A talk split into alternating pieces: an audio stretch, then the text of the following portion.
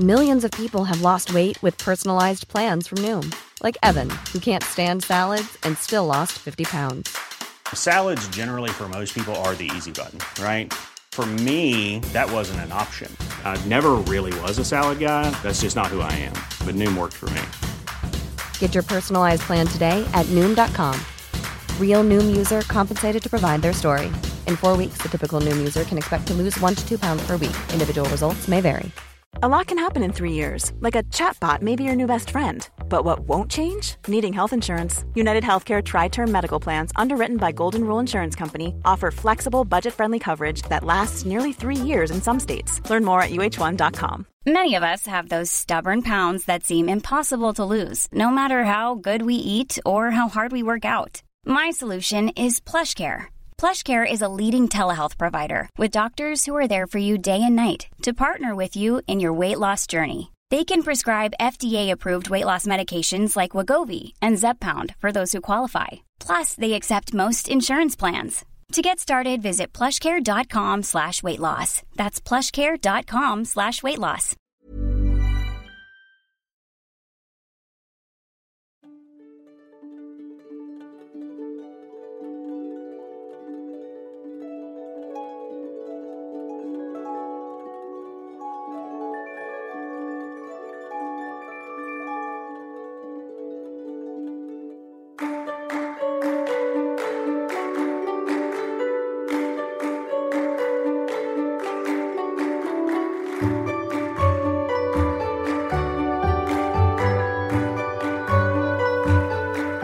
سلام.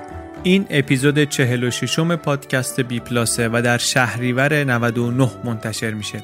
بی پلاس پادکستیه که در هر اپیزودش من علی بندری به کمک همکارانم یک کتاب غیر داستانی رو به صورت خلاصه برای شما تعریف می‌کنم. مغز کتاب رو ایده اصلی نویسنده کتاب رو اونطوری که ما متوجه میشیم میایم و برای شما میگیم که شما هم اگر شنیدید و پسندیدید مثل ما و فکر کردید که این کتاب به دردتون می‌خوره بگیریدش و بخونیدش یا اینکه بشنویدش اگر نسخه صوتی داره. خیلی از کتابا رو الان دیگه نمی‌خونیم میشنویم. این هم یک راهیه برای یاد گرفتن.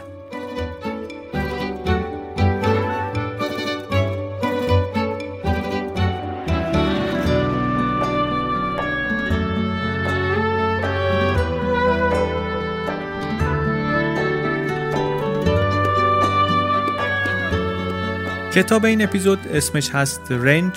نویسندش آقای دیوید اپستینه. کتاب رو هم نشر نوین منتشر کرده. همزمان با انتشار پادکست کتاب رو ترجمه کردن. دارن میدن بیرون. لینک خریدش در صفحه از کجا بخریم بی پلاس پادکست دات کام هست. ضمن اینکه از خود سایت نشر نوین هم می‌تونید بخرید. 20 درصد هم تخفیف داره با کد تخفیف BPLUS چی بود اسم کتاب؟ Range. Range Why Generalists Triumph in a Specialized World. از همین عنوان فرعیش معلومه که یه مقدار کتاب موضوع شبیه به کتاب اسنشیالیسم از گرایی. سوالشون در واقع شبیه به همه منتها جوابشون یکی نیست زاویه نگاهشون هم یکی نیست. حالا می‌رسیم به اینکه این آقا چی میگه درباره این قصه؟ دیدم هم که این کتاب رو میگن که به والدین توصیه می‌کنن به کسایی که مسئول کسی هستن مربی کسی هستن رئیس کسی هستن به اینها توصیه می‌کنن و به نظرم هر کسی حداقل رئیس خودش هست دیگه. این هر کس رئیس هیچ کس دیگری نباشه مسئول کسی دیگری نباشه مسئول اول خودش هست. از این نظر به نظرم این کتاب به درد همه می‌خوره. خیلی از تصمیماری رو که چشم بسته ممکنه بگیریم حداقل اینجور کتابا کمکمون می‌کنن که یه مقدار نسبت بهش آگاه باشیم. کتاب کتاب دوم نویسندش هم هست. قبلا هم کتابی نوشته بود آقای اپستین به نام The Sports Gene. سابقه نویسندگی ورزشی و اینا هم داره. اون کتابش هم کتاب خیلی موفقی بود. خبرنگار در واقع نویسنده ژورنالیست نویسنده است. و آدم جالبیه. به نظرم از اینایی که میگن چی میگن از او در آینده بیشتر خواهیم شنید. به نظر یه خورده اینطوری میاد. یه مقدار هم خودش شکل صحبت کردن شکل کتاب نوشتنش به نظرم شبیه ملکوم گلدوله هم یکی دو تا برنامه مشترک من ازشون دیدم که هست. هم اینکه گلدول دیدم ازش تعریف کرده بود. به نظرم یه کسی در اون سبک نوشتن و با اون شکل فکر کردن که خب آموزنده هم هست دیگه. نگاهشون نگاه جالب و آموزنده ایه. حالا حرفاشون رو ممکنه که همه رو موافق باشیم یا نباشیم قصه قصه دیگریه ولی از شکل نگاه کردنشون میشه خیلی یاد گرفت. یک چیزی که آدمایی که بچه دارن احتمالا خیلی شنیدن اونایی که بچه ندارن هم احتمالا شنیدن اینه که بچه اگر قرار نوازنده بشه اگه دوست داری بچت ساز بزنه تا سه سالگی باید دیگه آموزش جدی رو شروع کرده باشی. یا ژیمناستیک اگه کسی می‌خواد ادامه بده باید از خیلی کوچیکی از خردسالی شروع کرده باشه. یا اینکه مثلا به بعضیا میگن رزومت خیلی متنوع خیلی از این شاخه به اون شاخه پریدی. اضافی ها رو حذف کن یک مسیر تخصصی رو نگه دار اون رو بنویس رو اون تاکید کن مثلا. یا اینکه به آدما میگن چرا خارج از رشتت مطالعه می‌کنی؟ خارج از زمینه تخصصیت میری مطالعه می‌کنی؟ وقت تو تلف می‌کنی؟ متمرکز بشه روی یه چیز که تو همون چیز استاد بشی. اینا حرفاییه که احتمالا خیلیامون یه جاهایی شنیدیمش. و حتی ممکنه که بر اساس این حرفا زندگیمون رو تنظیم کرده باشیم برنامه ریزی کرده باشیم برای زندگیمون. طبیعی هم هست وقتی که کارها پیچیده و پیشرفته میشن بالاخره تخصصی شدن موضوع بشه. حالا حرف این کتاب اینه حرف این نویسنده اینه. این تخصصی شدن عیب و نقصی نداره. ما داریم به یه چیزایی بیتوجهی نمی کنیم با این تاکید زیاد روی تخصصی شدن کارها. جواب نویسنده اینه که چرا عیب و ایرادهایی داره. میگه این فرهنگ این که جلو بزنیم از هم عجله کنیم در تعیین مسیر اینها داره یه قابلیت های مهمی رو از ما می‌گیره. نه اینکه به تخصص و به تخصصی فکر کردن نیازی نباشه. منتها داره میگه به غیر از تخصص یک چیزهای دیگری هست یک نوع دیگری از تفکر هم وجود داره که ما به اون هم خیلی نیاز داریم. آدمایی که قادر باشن به جای اینکه به یک تخصص متمرکز بپردازن یک گستره ای رو یک range ی رو یک دامنه ای رو بهش نگاه کنن. این کتاب درباره این حرفه. ایده اصلی نویسنده هم اینه که آدمایی که گستره و دامنه تخصصاشون بیشتره در زمینه های مختلفی کار کردن اینا یک مزیتی دارن نسبت به آدمهایی که متمرکز شدن روی یک تخصص. ایده اصلیش اینه. حالا می‌خوایم بریم ببینیم که چطوری این argument رو می‌سازه. از, از کجا قصه میاره از کجا شاهد میاره چطوری استدلال می‌کنه برای اینکه این تز اصلیش رو پرورش بده. کتابش رو هم آقای اپستین با دو تا مثال شروع می‌کنه. از دو تا ورزشکاری که احتمالا خیلی خوب میشناسیمشون. یکیشون تایگر بوده تایگر بود از کودکی از دو سالگی مشغول گلف بازی کردن واقعا. از دو سه سالگی داره تمرین می‌کنه. پدرش هم آمده تمام تلاشش رو صرف این کرده که این بچه به بالاترین درجه های گلف برسه و واقعا هم می‌رسه. گلف باز افسانه ای شد. ولی خب عکسایی هست از بچگیش که این بچه مثلا هنوز درست راه نمی‌تونه بره داره حرکات گلف تمرین می‌کنه. کتاب شده فیلم شده خیلی مثالیه که خیلی تکرار میشه که اگه می‌خوای یه کاری رو خوب بکنی می‌خوای خوب بشی در یه کاری مثل تایگر وودز باید خیلی زود شروع کنی. بچه تو باید خیلی زود بذاری کلاس که بتونه بعدا در آینده مثلا یه همچین ستاره ای بشه. در مقابل این نویسنده یک ورزشکار حرفه‌ای دیگری رو هم مثال می‌زنه که اونم حداقل به همین اندازه معروفه. آقای راجر فدرر تنیس باز تنیسور معروف. این آدمیه که تا اواخر نوجوانی قطعی مشخص نبوده براش که چه رشته ورزشی رو می‌خواد دنبال کنه. می‌دونسته ورزش دوست داره.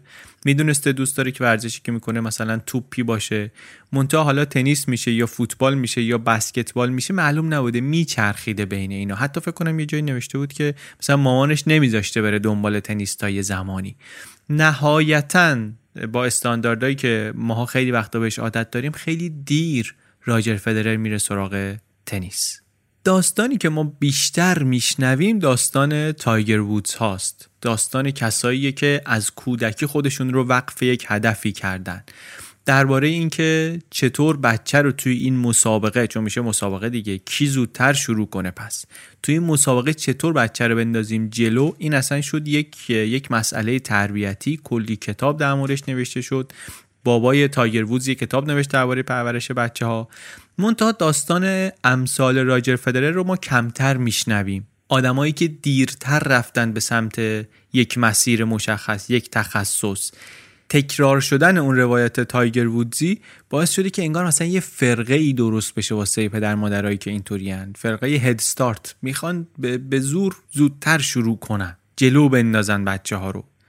نویسنده حالا سوالش اینه که خب چقدر این روایت تایگر وودزی واقعیت داره؟ آدم های موفق چقدر سفرشون شبیه تایگر وودز بوده از بچگی بچگی شروع کردن. میگه من داشتم تحقیق می‌کردم و همش می‌رسیدم به نتایجی که خلاف این روایت بود. روایت این بود که برای متخصص شدن واسه حرفه شدن در یک زمینه باید هرچه زودتر و از سن هرچه پایینتر شروع کرد. منتها من که نگاه می‌کردم شواهد رو و آمار رو می‌دیدم خیلی هم اینطوری نیست آدمای موفق انگار بیشترشون اتفاقا مسیر راجر فدرر میرن. میگه در یک تحقیقی آمدن سعی کردن مسیر کاری یک گروهی از آدما رو بررسی کنن. آدمایی که خودشون می‌گفتن ما از وضعیت کاریمون رضایت داریم. ورزشکار بود توشون آدم دانشگاهی توشون بود ماما بود پزشک بود مهندس بود معمار بود. میگه با هر کی حرف می‌زدن با یه لحن همچی شرمساری میگفتش که من متاسفانه خیلی از این شاخه به اون شاخه پریدم. من مثل بقیه مسیر مستقیم رو نگرفتم بیام جلو. یعنی همش رو خیال می‌کردن این مسیر زیگزاگی که آمدن برای رسیدن به این جایگاه کاریه که بقیه نکردن. فکر می‌کردن استثنا هستن که زیگزاگی آمدن. فکر می‌کردن آدما معمولا انقدر آزمون و خطا نمی‌کنن. در حالی که همشون داشتن همین فکر رو می‌کردن. هر کسی زیگزاگ و این ماروپله خودش رو رفته بود. منتها فکر می‌کرد فقط خودشه که اینطوریه. و از اون بدتر فکر می‌کرد مشکلی داره. فکر می‌کرد باید شرمنده باشه که اینطوریه. فرصتی رو از دست داده که اینطوریه. گفت متاسفانه من اینطوری رفتم عقب افتادم. نویسنده میگه این دوره زیگزاگی چیز بدی نیست. این دوره سمپلینگ دوره نمونه برداریه آدمای خیلی کمی هستن که خیلی زود می‌فهمن که چی می‌خوان از کارشون و از تحصیلشون. اغلب ماها باید امتحان کنیم تا بفهمیم. باید مزه کنیم تا اینکه به یه نقطه ای برسیم که بگیم آها من با این ویژگی های شخصیتی با این توانایی ها با این خواسته ها کاری که می‌خوام انجام بدم و می‌تونم انجام بدم و خوبه که انجام بدم یه همچی چیزیه. این جستجو برای اینکه ما در بیاریم که کجا متناظر هست کجا مطابق هست توانایی های ما کیفیت های ما با اون کار اسمش هست مچ کوالیتی مثال می‌زنه نویسنده میگه در طی چند دهه یکی از دانشکدههای افسری خیلی برجسته ارتش آمریکا یه مشکلی داشت یه مشکلی داشت که همش هم جدیتر می‌شد. داستان اینا این بود که یک ورودی سختی داشتن سخت می‌گرفتن. دانشجو باید هم نمره هاش بالا باشه هم توانایی جسمیش بالا باشه اینها. اینا رو به سختی یک قیف خیلی تنگی وارد دانشکده می‌کردن. بعد یک دوره خیلی سخت و فشرده آموزش نظامی داشتن. بعد می‌رفتن توی دوره های دانشگاهیشون. بورسیه خیلی خوبی داشتن این دانشجوها. در ازای این بورسیه پنج سال هم تعهد خدمت داشتن. بعد از اون پنج سال می‌تونستن تصمیم بگیرن که بمونن تو ارتش یا اینکه بیان بیرون. مشکل اینا این بود که می‌دیدن وقتی که این پنج سال تموم میشه بیشتری می‌ذارن میرن. انقدر زیاد شده بود که اصلا شده بود یک معزلی که هیچ که انگار نمی‌خواد بمونه. تا جایی که مجبورن بمونن میمونن بعدش میرن. چکار کنیم چه نکنیم؟ پرسجو و تحقیق. به این نتیجه رسیدن که دانشجوها وقتی وارد این دوره میشن شناخت درستی نه از خودشون دارن نه از خواسته هاشون دارن. بعد کم کم مراحل مختلف رو که دارن میان جلو تازه می‌فهمن اصلا چی می‌خوان. بعضیاشون در طول دوره تصمیم می‌گیرن مسیرشون رو عوض کنن. عده بیشتری سب می‌کنن اولین فرصتی که اجازه دارن مسیر عوض کنن. یعنی بعد از اینکه دوره تعهد خدمتشون تموم شد مسیرشون رو عوض می‌کنن. طی چند دهه روال اینها همین بوده در این دانشکده افسری ارتش در حالی که تو این چند دهه بازار کار خیلی عوض شده.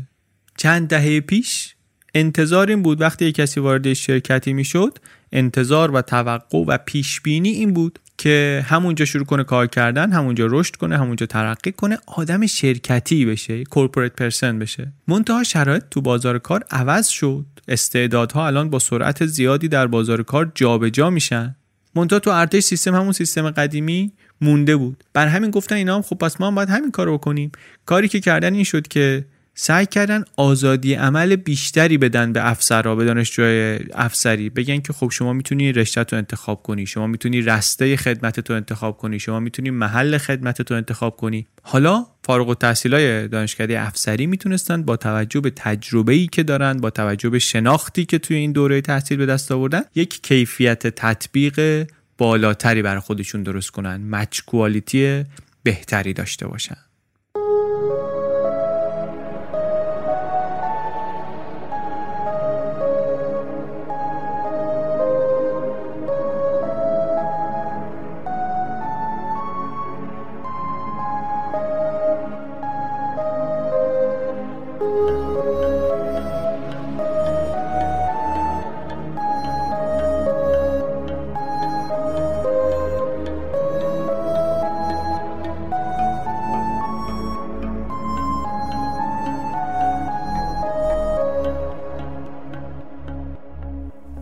مسئله البته فقط مختص ارتش نیست. مسئله تلاش برای رسیدن به کیفیت تطبیق بالاتر یا اون دوره sampling اینا فقط مربوط به ارتش نیست. نویسنده یه مثالی می‌زنه میگه انگلستان و اسکاتلند اینا روش انتخاب رشته دبیرستانشون با هم خیلی فرق می‌کرد. تو انگلیس خیلی زود می‌گفتن دانش آموز باید رشتهشو انتخاب کنه. تو اسکاتلند فرصت بیشتری می‌دادن. می‌گفتن حالا این بره با هیته های مختلف علم و دانش و تکنولوژی و اینا آشنا بشه بفهمه هر جا چه خبره بعدن بیاد تمرکز کنه روی یک نشته ای خروجی اینها تفاوت خیلی واضحی داره. در انگلیس احتمالش خیلی بیشتره.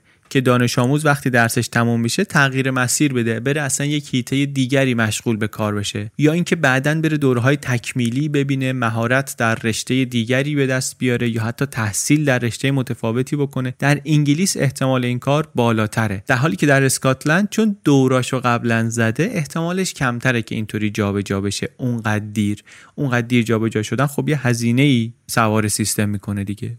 نویسنده میگه انتخاب رشته زود هنگام مثل اینه که بخوای در کودکی یا در نوجوانی همسر آینده تو انتخاب کنی. عملا داری واسه یه کسی شوهر انتخاب می‌کنی زن انتخاب می‌کنی که اصلا هنوز وجود نداره. هنوز اون شخصیت شکل نگرفته درست نشده. باید فرصت بدی اجازه بدی شخصیت شکل بگیره سمپلینگشو انجام بده دوراشو بزنه بعد.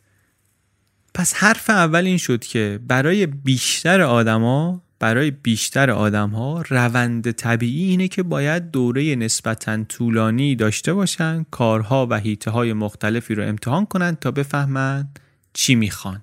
این اطلاعات و شناختم عموما چیزیه که به صورت عملی به دست میاد. یعنی خود آدم باید درگیر تصمیم گیری ها و جابجایی ها و ایناش باشه.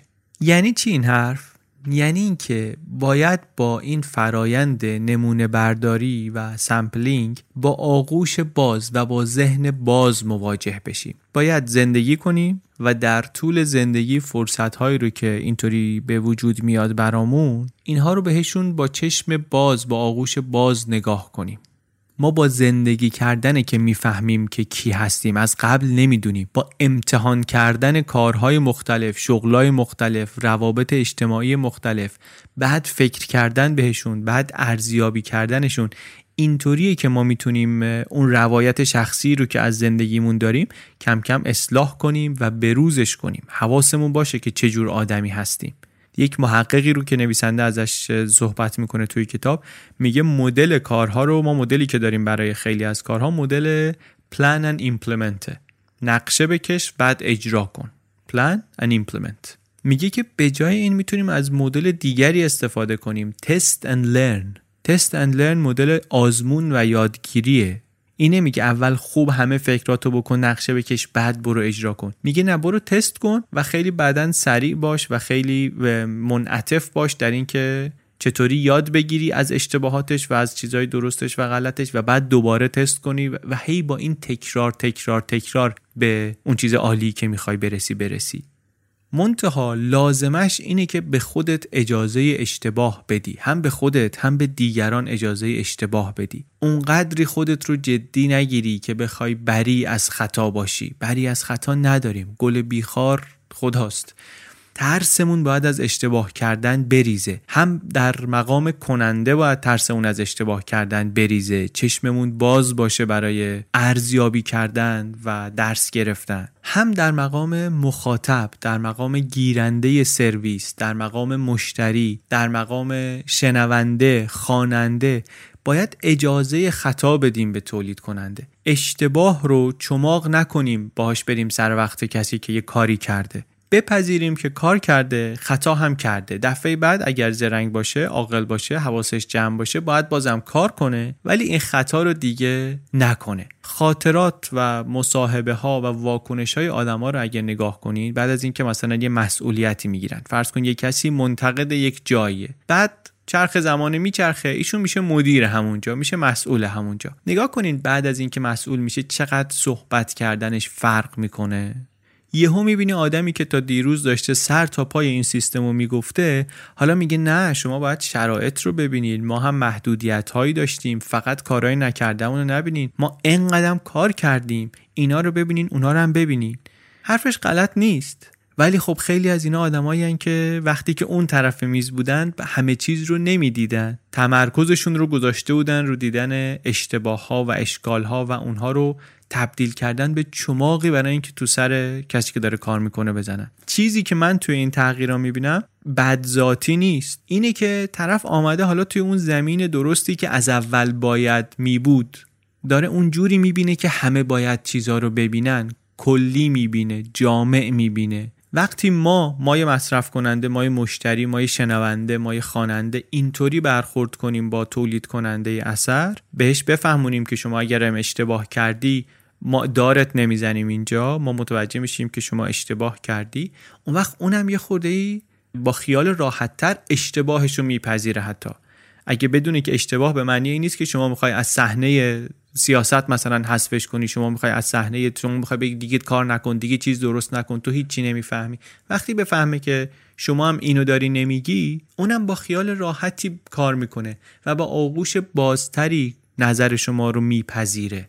اینطوریه که انباشت تجربه درست میشه. و که خب شما اشتباه می‌کنی من شما قور میدارم یا من موفق میشم حذفت کنم که شما دیگه چیزی ننویسی. یا انقدر رفتار من با شما تنده که شما خودت تصمیم می‌گیری دیگه چیزی ننویسی. نتیجتا شما میری خونه چیزی نمی‌نویسی. نفر بعدی که میاد دوباره باید از صفر شروع کنه نوشتن. هیچ تجربه ای از شما به بعدی منتقل نمیشه. هیچ چیزی دست به دست نمیشه. این یک انحراف از کتاب حاشیه‌ای بود. من حرف خودم رو زدم. حرف کتاب این بود که مدل plan and implement مدل خوبیه ولی خیلی جاها مدل آزمون و یادگیری رو امتحان کنیم مدل test and learn رو امتحان کنیم منتها همونطور که گفتم باید براش آمادگی ذهنی داشته باشیم. هم انجام دهنده هم کسی که داره ارزیابی می‌کنه کسی که مخاطبه کسی که منتقده. فرهنگ جاری و روایت ها و پند و اندرس هایی که معمولا به ما می‌رسه اینو نشون نمیده. ولی واقعا اگر دقیق تر نگاه کنیم می‌بینیم این مدلیه که بهتر جواب میده. به ما مثلا میگن که آره میکلانج گفته که من مجسمه نمی‌سازم فقط سنگای اضافی رو از مجسمه بر میدارم خیلی هم حرف قشنگیه خیلی هم زیباست و به درد همه جا نقل کردن هم می‌خوره. نشون دهنده این هم هست که شما یک تصویر دقیق و روشنی از کار حتما داری و بعد میری سراغ کار فقط زواید رو حذف می‌کنی این این هنر از توش میاد بیرون. منتها بعد میری به کار و زندگیش نگاه می‌کنی به کارهایی که کرده نگاه می‌کنی می‌بینی که میکلانش کلی کار رو نصفه ول کرده. یعنی بعضی جاها نظرش عوض شده یعنی تغییر کرده. فقط این نیست که همیشه آره یه تصویر درستی تو ذهنش بوده از اول تا آخر رفته دنبال این. این پس شد یک زاویه برای نگاه کردن به این موضوع آزمون و خطا آزمون و یادگیری. حالا بریم ببینیم که بقیه زاویه هاش چیه بقیه نکاتش چیه. ما در یادگیریمون هم در نحوه تفکرمون هم نیاز داریم به همین فرایند آزمون و خطا. نویسنده میگه یک تحقیقاتی کردن در فرای درباره فرایند یادگیری در مدارس. مثلا یک کلاس ریاضی میگه که مثلا می‌خوان یه موضوع جدیدی یاد بدن یه عبارت جبری ساده ای رو می‌خوان یاد بدن. قرار یاد بگیری که پرتقال هست دونه 100 تومن 10 تا پرتقال میشه چقدر؟ 10 تا پرتقال میشه 10 ضرب در 100 اینکه یه چیزی رو ضرب در صد می‌کنیم x ضرب در صد صد x این یک مفهوم جدیدیه که شما می‌خوای به ذهن دانش آموز منتقلش کنی. درسته؟ این موضوع موضوع ساده ای نیست. در دنیای واقعی ما به ازای مشخص و روشنی نداره تو ذهن دانش آموز. نیاز داره به یک نوعی از تفکر انتظاعی معلم اینجا دو تا کار می‌تونه بکنه. می‌تونه سعی کنه به بچه کمک کنه که این مفهومه رو درک کنه. می‌تونه کمک کنه به بچه که فراینده رو یاد بگیره. یکی مفهومه یکی فراینده فراینده کار راحت تریه یاد گرفتنش و یاد دادنش. خیلی از معلم هم خواسته یا ناخواسته همین روش دوم رو عمل می‌کنن. به خاطر اینکه در همون لحظه ای که دانش آموز فرایند و یاد بگیره می‌تونه اجرا کنه. نتیجهش هم بلافاصله مشخص میشه. در حالی که دانش آموز هنوز اون مفاهیم انتظایی رو درک نکرده. معلمه ولی می‌بینی که بالاخره دارن مسئله رو درست حل می‌کنن و خوشحال میشه. خود دانش آموز هم اینو ترجیح میده. به خاطر اینکه نتیجه رو داره می‌گیره دیگه. جلو چشش داره کار می‌کنه نتیجهش می‌بینه.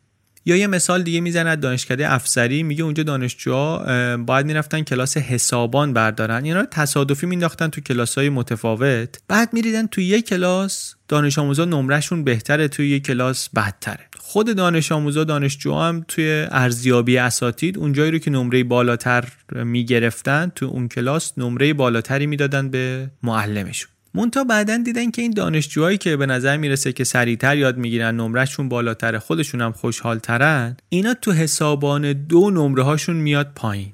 تو حسابان یک خیلی سریع نمره هاشون بالاتر از کلاس بغلیه ولی تو حسابان دو که مثلا ترم بعدشه نمره هاشون پایین تره به خاطر چی؟ به خاطر اینکه یک سری مفاهیمی رو اینا باید در حسابان یک یاد بگیرن که اینا یاد گرفتنشون زمان بره دیر نتیجه میده و این باعث میشه هم دانش آموز هم معلم احساس کنن کار پیش نره. در حالی که اون یکی کلاسه مفهومه رو دارن یاد نمی‌گیرن. منتها روش رسیدن به جواب رو دارن سریع یاد می‌گیرن و می‌تونن نمره خوبه رو بگیرن. منتها وقتی میرن مرحله بعد وقتی میرن سراغ حسابان دو چون مفهومه رو درست بلد نیستن دچار مشکل میشن. کنتر میشه یادگیریشون.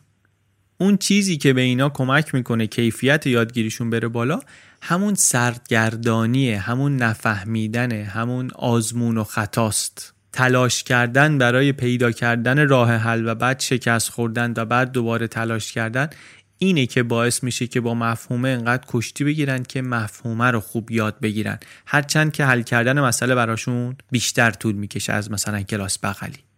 این رو میشه تعمیمم داد دیگه. اصلا اینکه یک کسی یک دانش آموزی تلاش کنه که بفهمه بدون اینکه مدام از معلمش راهنمایی بگیره اینکه سعی کنه اطلاعات رو به دست بیاره اینکه سعی کنه ارتباط مفاهیم رو با همدیگه پیدا کنه برقرار کنه ممکنه تو کلاس نتیجه خوبی نده واقعا. و معمولا هم نمیده. در لحظه به جواب نمی‌رسه کسی اینطوری. ولی در میان مدت و در بلند مدت نتیجه خیلی بهتری میده. دیدیم خیلی از معلما روششون اینطوریه که موقع درس دادن موقع مسئله حل کردن مدام راهنمایی می‌کنن بچه ها رو. بعدش هم که تمام میشه بلا فاصله کلی تمرین میدن که اون موضوع مرور بشه. منتها راه درست به نظر می‌رسه این نیست. تحقیقات خیلی روشن نشون میده که نه اون راهنمایی ها مؤثر هستن در یادگیری بلند مدت نه تمرینای بعدش. اون راهنمایی رو که می‌کنی دانش آموز به جای اینکه مفاهیم انتظایی رو بتونه با هم مرتبط کنه که کار بسیار سختیه میاد یک فرمولی رو یا یک روندی رو یا یک پروسیجری رو یاد می‌گیره. بعدم وقتی که تکرار می‌کنه وقتی تمرین می‌کنه اینه که اون فرموله رو داره سفتش می‌کنه داره تثبیتش می‌کنه. عمیق نمی‌کنه مفاهیم رو. هدف اصلی ما از آموزش باید عمیق کردن مفاهیم باشه. ولی از اون طرف طبیعی هم هست که این کارو می‌کنن و کار عجیبی نیست واقعا. معلم این کارو می‌کنه به خاطر اینکه جواب می‌خواد. یعنی معلم هم نکنه دانش آموز با سوالهاش حل میده معلم رو این سمتی. چون بیقرار اینه که به جواب برسه. حالا ولی چه باید کرد؟ به جای اینکه این کار رو بکنیم چه باید بکنیم؟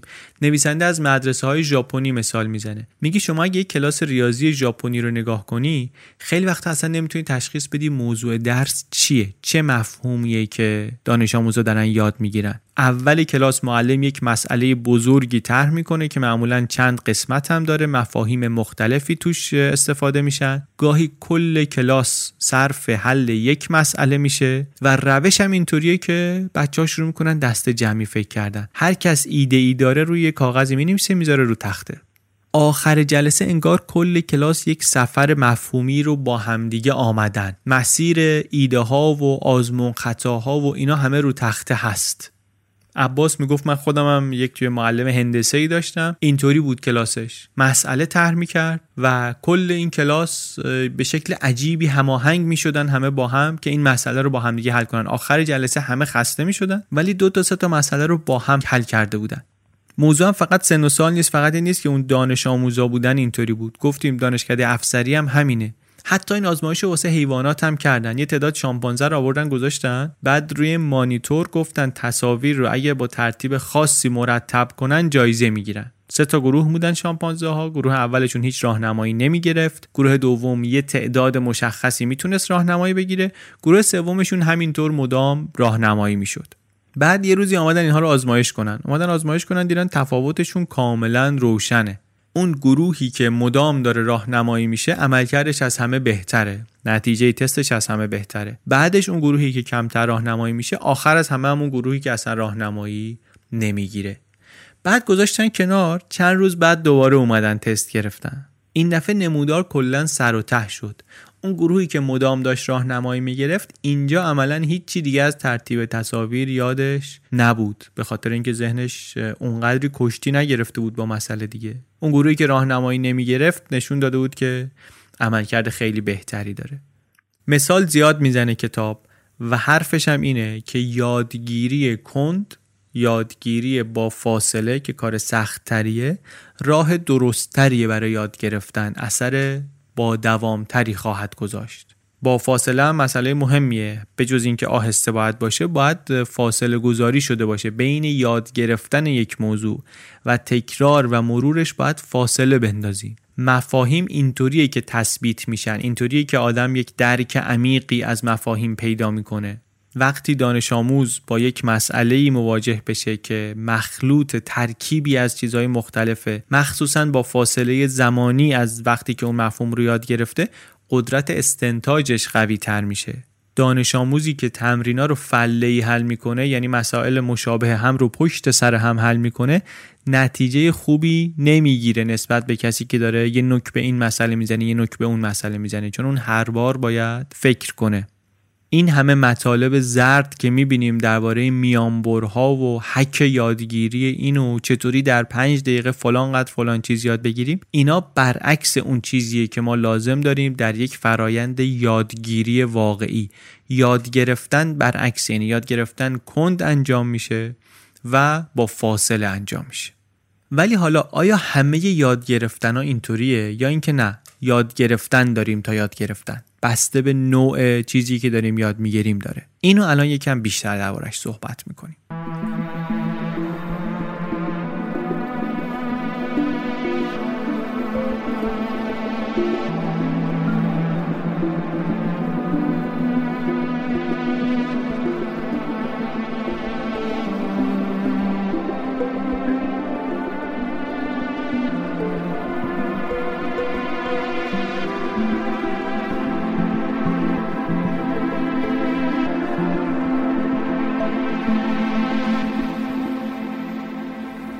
این چیزی که درباره یاد گرفتن گفتیم. این همه جا صدق نمی‌کنه.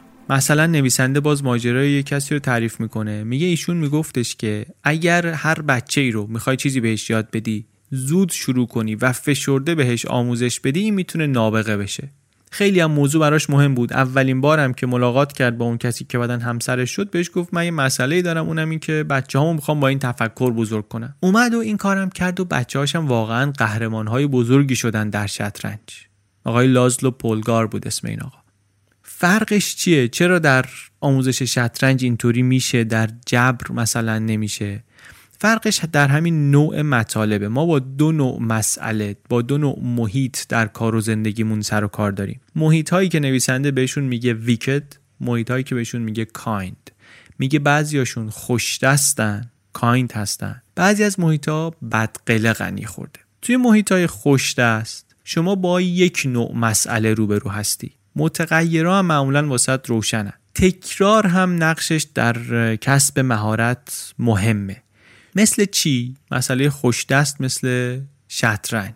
شما به یه استاد شطرنج اگه چیدمان یک بازی رو نشون بدی خیلی سریع و با دقت خیلی زیاد می‌تونه جای همه مهره ها رو به ذهن بسپره. بعد همین آدم و اگه بیای تصادفی پچینی مهره رو روی صفحه شطرنج می‌بینی که دقتش در بازسازی صفحه افت می‌کنه. از کاسپاروف نقل می‌کنه میگه که یک شطرنج باز خبره معمولا خیلی زود می‌فهمه حرکت درست چیه. چند ثانیه‌ای حرکت درست رو می‌فهمه. بعدش دیگه بیشتر داره بررسی می‌کنه ببینه که حالا اگه اون کارو بکنم چی عواقب این چی. عموما هم برمیگرده همون حرکتی رو که تو چند ثانیه اول انتخاب کرده بود انجام میده.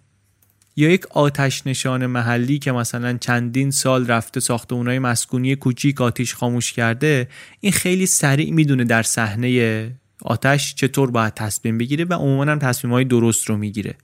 همین آتش نشان شما ببر توی آتیش سوزی یک برج بلندی امکان اشتباه کردنش میره بالا. در آموزش موسیقی هم میشه اینو دید. آموزش موسیقی که از اون زمینه هایی که خیلی جدی و خیلی شدید تاکید می‌کنن که اگر می‌خوای به سطح بالا برسی باید از بچگی شروع کنی و جدی و فشرده هم شروع می‌کنی. نویسنده میگه قصه انقدر هم سرراست نیست. انواع موسیقی ویژگی های یکسانی ندارن. موسیقی کلاسیک رو شما نباید با جز مقایسه کنی. در موسیقی کلاسیک غربی تمرکز روی چیه؟ تمرکز روی اینه که آدم بتونه بی کم و کاست قطعاتی رو که از پیش نوشته شدن درست و دقیق اجرا کنه. خب این یه جور مسئله است. در موسیقی جز ولی نه کلی بداه پردازی داری بداه نوازی داری. این یه جور مسئله دیگه است. این یه جور محیط دیگه است. واسه همین تفاوت محیطاست که شما می‌بینی یه کسی که در جز مثلا نوازنده برجسته ممکنه خیلی دیر اصلا کار موسیقی رو شروع کرده باشه به نسبت کسی که در موسیقی کلاسیک مثلا ساز می‌زنه. یا ممکنه چند بار ساز تخصصیشو عوض کرده باشه. اصلا اتفاق عجیبی نیست زیاد میفته یه کسی که یه سازی می‌زنه جز کار می‌کنه چندین بار ممکنه سازشو عوض کرده باشه. یک بخشی از محیط ها و مسائلی که ما در زندگی باهاشون روبرو هستیم از این بدقلقا هستن از این ویکت ها هستن. توی اینها برای اینکه موقعیت رو بفهمی برای اینکه مسئله رو حل کنی تجربه های گذشته کافی نیست. نیاز داری ایده جدید خلق کنی ادراک جدید بیاری. اینجا اونجاییه که رنج به دردت می‌خوره. اینجا اونجاییه که گستره تفکر به دادت می‌رسه. در چند سطح میاد نویسنده نقش این گستره تفکر رو بررسی می‌کنه. یکیش رو قبلا گفتیم در ماجرای انتخاب مسیر کار و مسیر تحصیل و انتخاب رشته و اینها ولی نقش رنج نقش گستره تفکر عمیق تر از این هاست. ما وقتی که با یک مسئله جدید روبرو میشیم چیکار می‌کنیم؟ یکی از استراتژی هامون یکی از ابزارهای خیلی مؤثر و جدی که داریم انتزاع یکی دیگرش تمثیل تشبیه انتظاع یعنی چی؟ یعنی چه کار می‌کنه؟ با مغز ما چه کار می‌کنه؟ یه قصه باید بگیم اینجا. در دوره شوروی یکی از برنامه هایی که داشتن این بود که کشاورزی رو تجمیع کنن کشاورزی صنعتی بشه اشتراکی بشه و صنعتی بشه. کسایی که تو این برنامه باید شرکت می‌کردن کشاورزا روستایی اینا سواد نداشتن. صد درصد بی سواد بودن. یهو این آدما می آمدن مواجه می شدن با یک دنیای بزرگ دنیای پیچیده از روابطی که اصلا از روستاشون خارج بود. بعد خب مدارس گسترش پیدا کرد و عده‌ای کم کم باسواد شدن و اینها.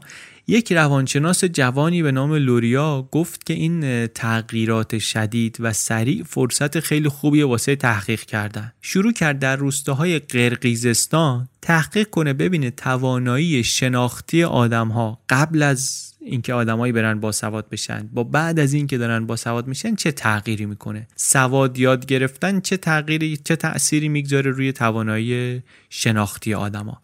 آزمایشاش هم خیلی ساده بودن. مثلا از این سوالا که کدوم اینا با اون یکی ها فرق می‌کنه؟ اره و میخ و چکش و چوب و میذاشتن رو میز.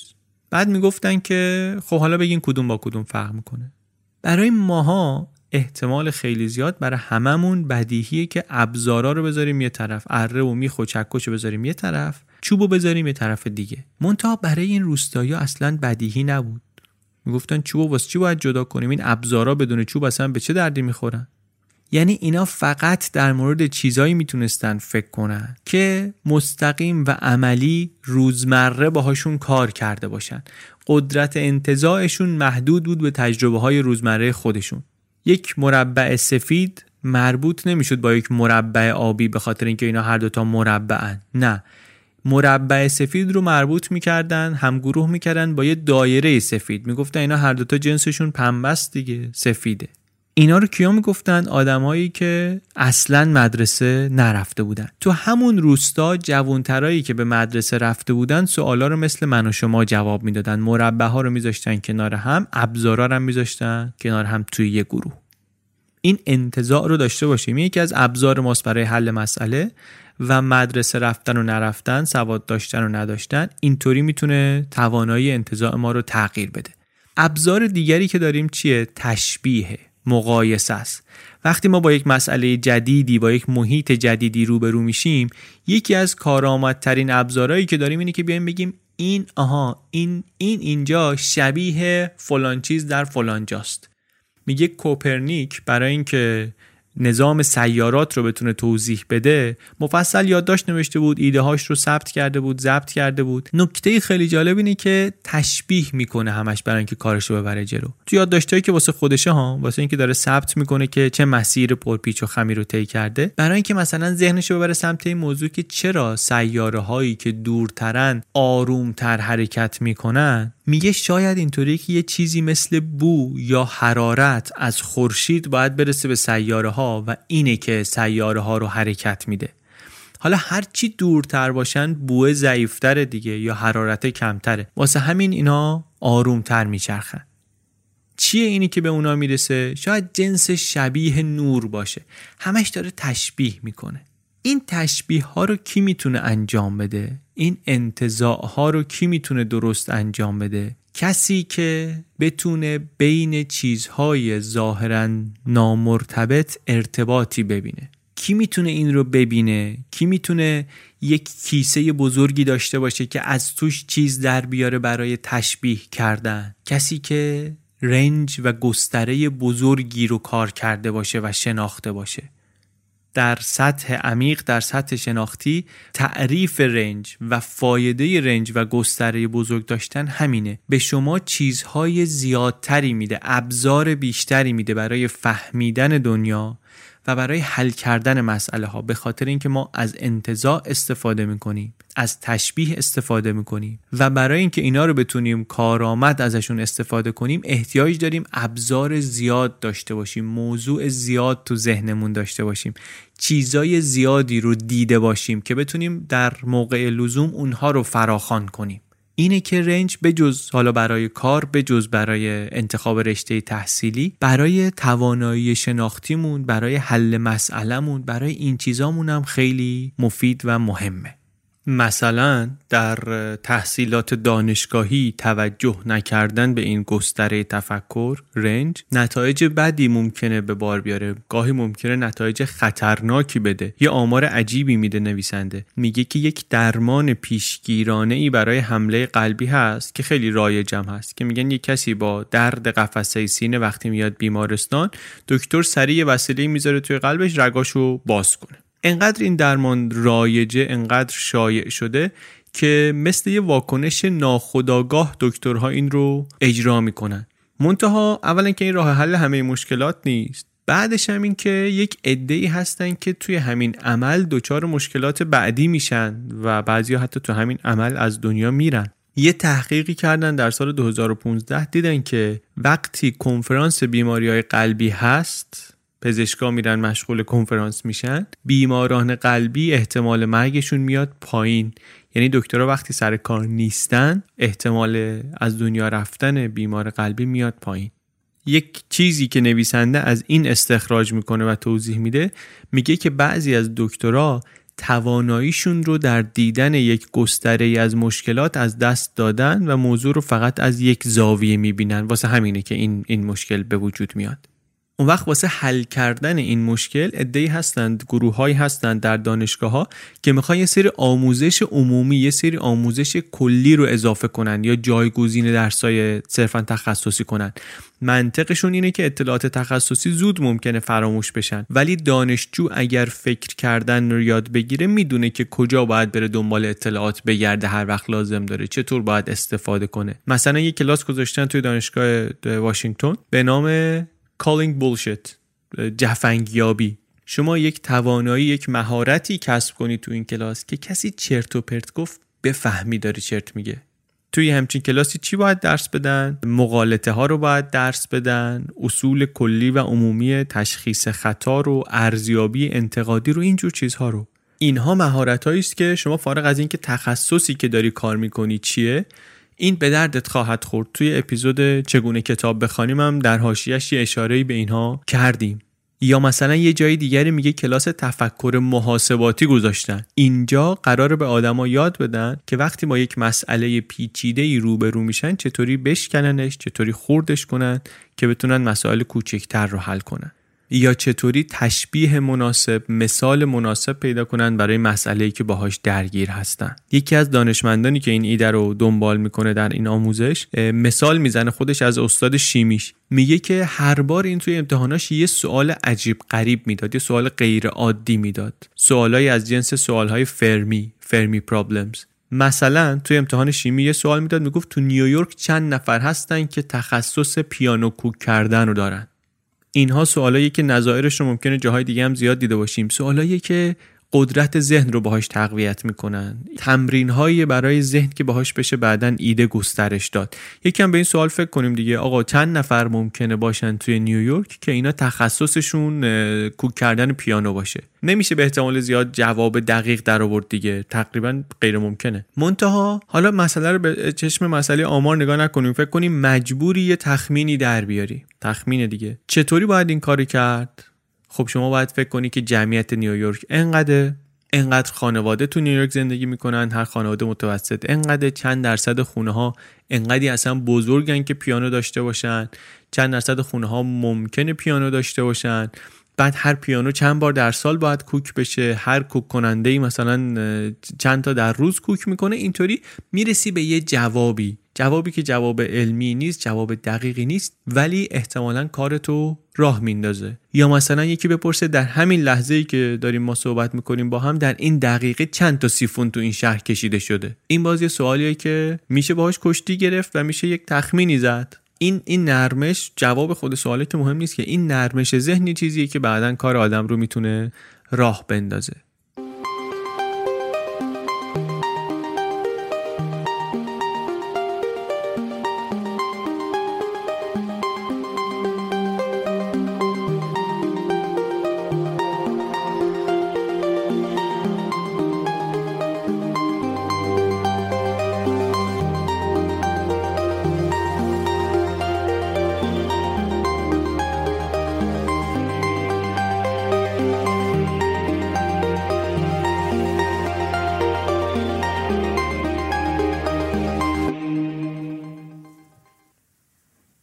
ربط اینا به حرف نویسنده چیه؟ ربطش اینه که شما وقتی می‌تونی این توانایی ذهنیت رو ببری بالا وقتی می‌تونی اینجاها اتفاقا سریع شروع کنی از این تخمینا زدن که دامنت یه خورده گسترده باشه یه مقدار رنجت رو وسیع کرده باشی آمدانه که بتونی تو اینجور موقعیت ها تخمین هایی از این ور اونور فراخوان کنی اطلاعاتی مثال هایی شبیه هایی از این ور اونور صدا کنی مسئله ای رو که غیر قابل حل به نظر می‌رسه واسه خودت اول محسوس کنی و بعدش هم کم کم قابل حلش کنی. حرف نویسنده به نظر میاد اینه که زود تخصصی شدن و زیاد تخصصی شدن اینا مشکلات جدی درست می‌کنن. یک محققی رو هم قصهش رو میگه میگه این اومد همین موضوع رو در گروه های تحقیقاتی بررسی می‌کرد. ببینه که تنوع تحصیلات تنوع تجربیات توی یک تیمی که دارن کار تحقیقاتی می‌کنن چه اثری می‌گذاره؟ گروه های مختلفی رو رفت زیر نظر گرفت. توی بعضی از این گروه ها آدم ها با پیش زمینه های متفاوت داشتن با هم کار می‌کردن. مثلا یک مسئله ژنتیکی رو داشتن روش تحقیق می‌کردن. یه تیم از این تیمایی که داشت کار می‌کرد همه متخصص ژنتیک بودن توش.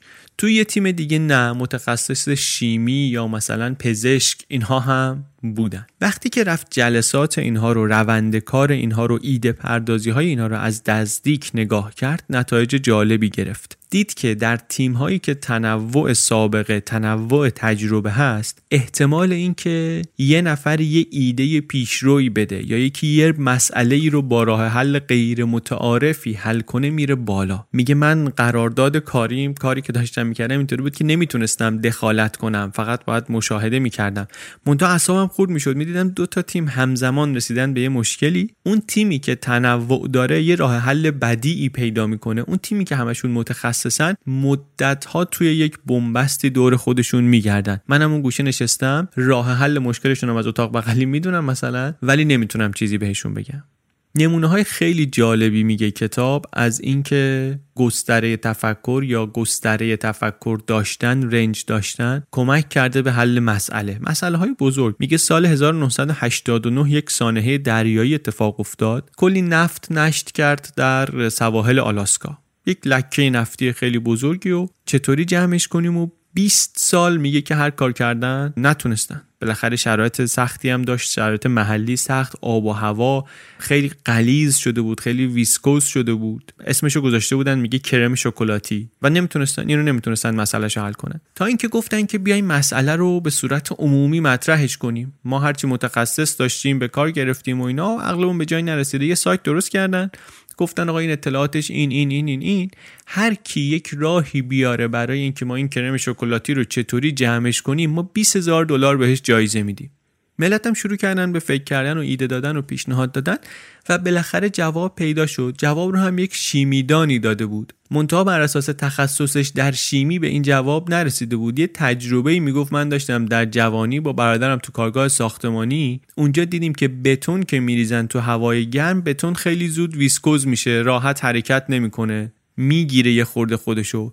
بعد می اومدن یک ویبراتوری میذاشتن توی بتون که بتون بلرزه. وقتی میلرزید دوباره روان می‌شد و می‌تونستن جابجا کنن. دیدین احتمالا توی کارگاه های بتون ریزی دیگه. همچین چیزی خیلی معموله. میگه من اینو اونجا تو کارگاه ساختمانی دیده بودم و احساس کردم اینجا میشه همین کارو کرد. یه پروپوزال دو صفحه‌ای داد و طرحش هم برنده شد و راه حل مسئله پیدا شد. بعد این روش برای پیدا کردن راه حل انقدر جالب و مفید بود آمدن یک شرکتی تأسیس کردن یه سایتی درست کردن که مسائل اینطوری رو بذاره به مسابقه. مثلا یه مسئله بود ناسا سی سال روش کار می‌کرد راه حلی پیدا نشده بود گذاشتن اینجا ببینن کی می‌تونه حل کنه و واقعا هم حل می‌کردن یا یک مسئله ژنتیکی رو. می‌گفتن ما که همه زورمون رو زدیم نشد. و خیلی وقتا واقعا راه حل رو کسانی پیدا می‌کردن که متخصص در اون حوزه نبودن. میگه یک مسئله مهندسی ژنتیک بود می‌خواستن پروتئین رو از یک محلولی جدا کنن یه وکیلی راه حلش رو پیشنهاد داد. اون توانایی که اینجا داره به کار آدما و تیما میاد چیه؟ توانایی این که چیزهایی رو که در نظر اول به هم مربوط نیستن بینشون یک ارتباطی ببینه. به مقالات علمی اگر که نگاه کنیم به ردبندی ارجاعات مقالات علمی اگر نگاه کنیم خیلی واضح این قضیه. هر مقاله وقتی که در میاد بالاخره بهش توجه میشه. منتها در طول زمان یا مقاله محو میشه یا اینکه هی مدام بهش ارجاع بیشتر و بیشتر داده میشه. ارجاع بیشتر نشون میده که خب این حرف حرفی بوده که به درد خورده باعث اعتبار مقاله اون نویسنده میشه. آماری که نگاه کنی می‌بینی اگر یه مقاله ای دو تا حوزه جدا از هم رو به کار گرفته باشه اول که منتشر میشه خیلی توجهی نمی‌گیره. منتها به مرور ظرف چند سال ارجاعات بهش زیاد میشن. هرچی هم که هیته هایی که به هم مربوط کرده از هم دورتر باشن این رشد بیشتره. یعنی چی؟ یعنی اینکه یه مقاله رو شما نگاه کنی ببینی اینا منابعش مراجعش کلیدواژه‌هاش اینا در مقالات کمی هستن که به صورت مشترک استفاده شدن. مثلا یه مقاله یه سری از کلیدواژه‌هاش از مکانیک خودرو آمده باشه یه سریش از خواب آمده باشه بیولوژی خواب آمده باشه. تو یکی از اپیزودهای بعدی دقیقا به همین مثال می‌رسیم. یه همچی مقاله ای که در دو تا زمینه کاملا دور از همه بالاخره یه سری منابع داره یک سری کلید واژه داره در مکانیک خودرو یه پاشم از این طرف توی بیولوژی خوابه. اون موقعی که منتشر میشه خیلی بهش توجه نمیشه. آماری که نگاه کنی اینجور مقاله ها اون موقعی که منتشر میشن بهشون خیلی توجه نمیشه. ولی بعد هرچی میگذره توجه و ارجاع بهش زیاد میشه. در واقع حرف نویسنده اینه که خیلی وقتها اون چیزی که باعث میشه ما نتونیم راه حل رو ببینیم مسئله رو حل کنیم همون چیزیه که یک عمری رو صرف کردیم که متخصصش بشیم. یعنی مانع ما برای حل مسئله تخصصمون میشه. هجابی که جلوی راه حل رو می‌گیره نمی‌ذاره ما ببینیمش همون چیزیه که یک عمری وقت صرف کردیم که یادش بگیریم متخصصش بشیم که باهاش بتونیم امثال همین مسئله رو حل کنیم. برای همین میگه که تخصصی شدن زود متخصص شدن و زیاد متخصص شدن در همه زمینه ها و برای همه آدم ها کار خوبی نیست هم ضررهایی داره هم اینکه اون و از اون طرف دامنه گسترده ای داشتن رنج داشتن فواید زیادی داره. هم برای آدمی که می‌خواد مسئله رو حل کنه تیمی که می‌خواد مسئله رو حل کنه هم برای کل جامعه. اینه جان کلام نویسنده.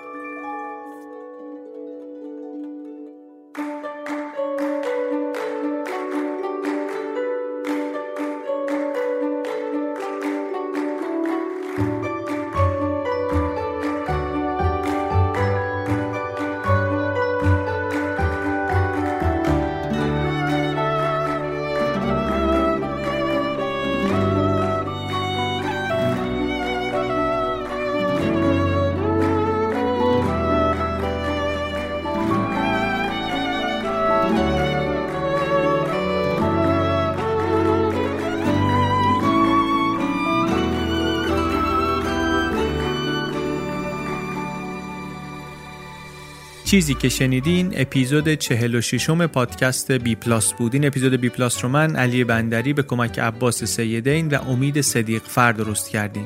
موسیقی این اپیزود هم کار پیمان عربزاده است. این اپیزود خلاصه کتاب Range بود گستره. اگر علاقه‌مندین این کتاب رو بخونید لینک خریدش در از کجا بخریم در bpluspodcast.com هست هم برای خرید آنلاین هم برای خرید تلفنی. از سایت خود نشر نوینم که منتشرش کرده به عنوان گستره می‌تونید با کد تخفیف BPLUS بخریدش با 20 درصد تخفیف. نسخه الکترونیک این کتاب رو همین الان می‌تونید از فیدیبو هم بگیرید. فیدیبو اپلیکیشنیه که توش می‌تونید هم این کتاب رو هم کلی دیگه از کتاب های بی پلاسی و غیر بی پلاسی رو بخونین یا بشنوین. کتاب Range گستره هم اونجا هست. این کتاب و کتاب اصلگرایی Essentialism که در اپیزود 38 خلاصش رو گفتیم به یک سوال دارن دو جور جواب مختلف میدن.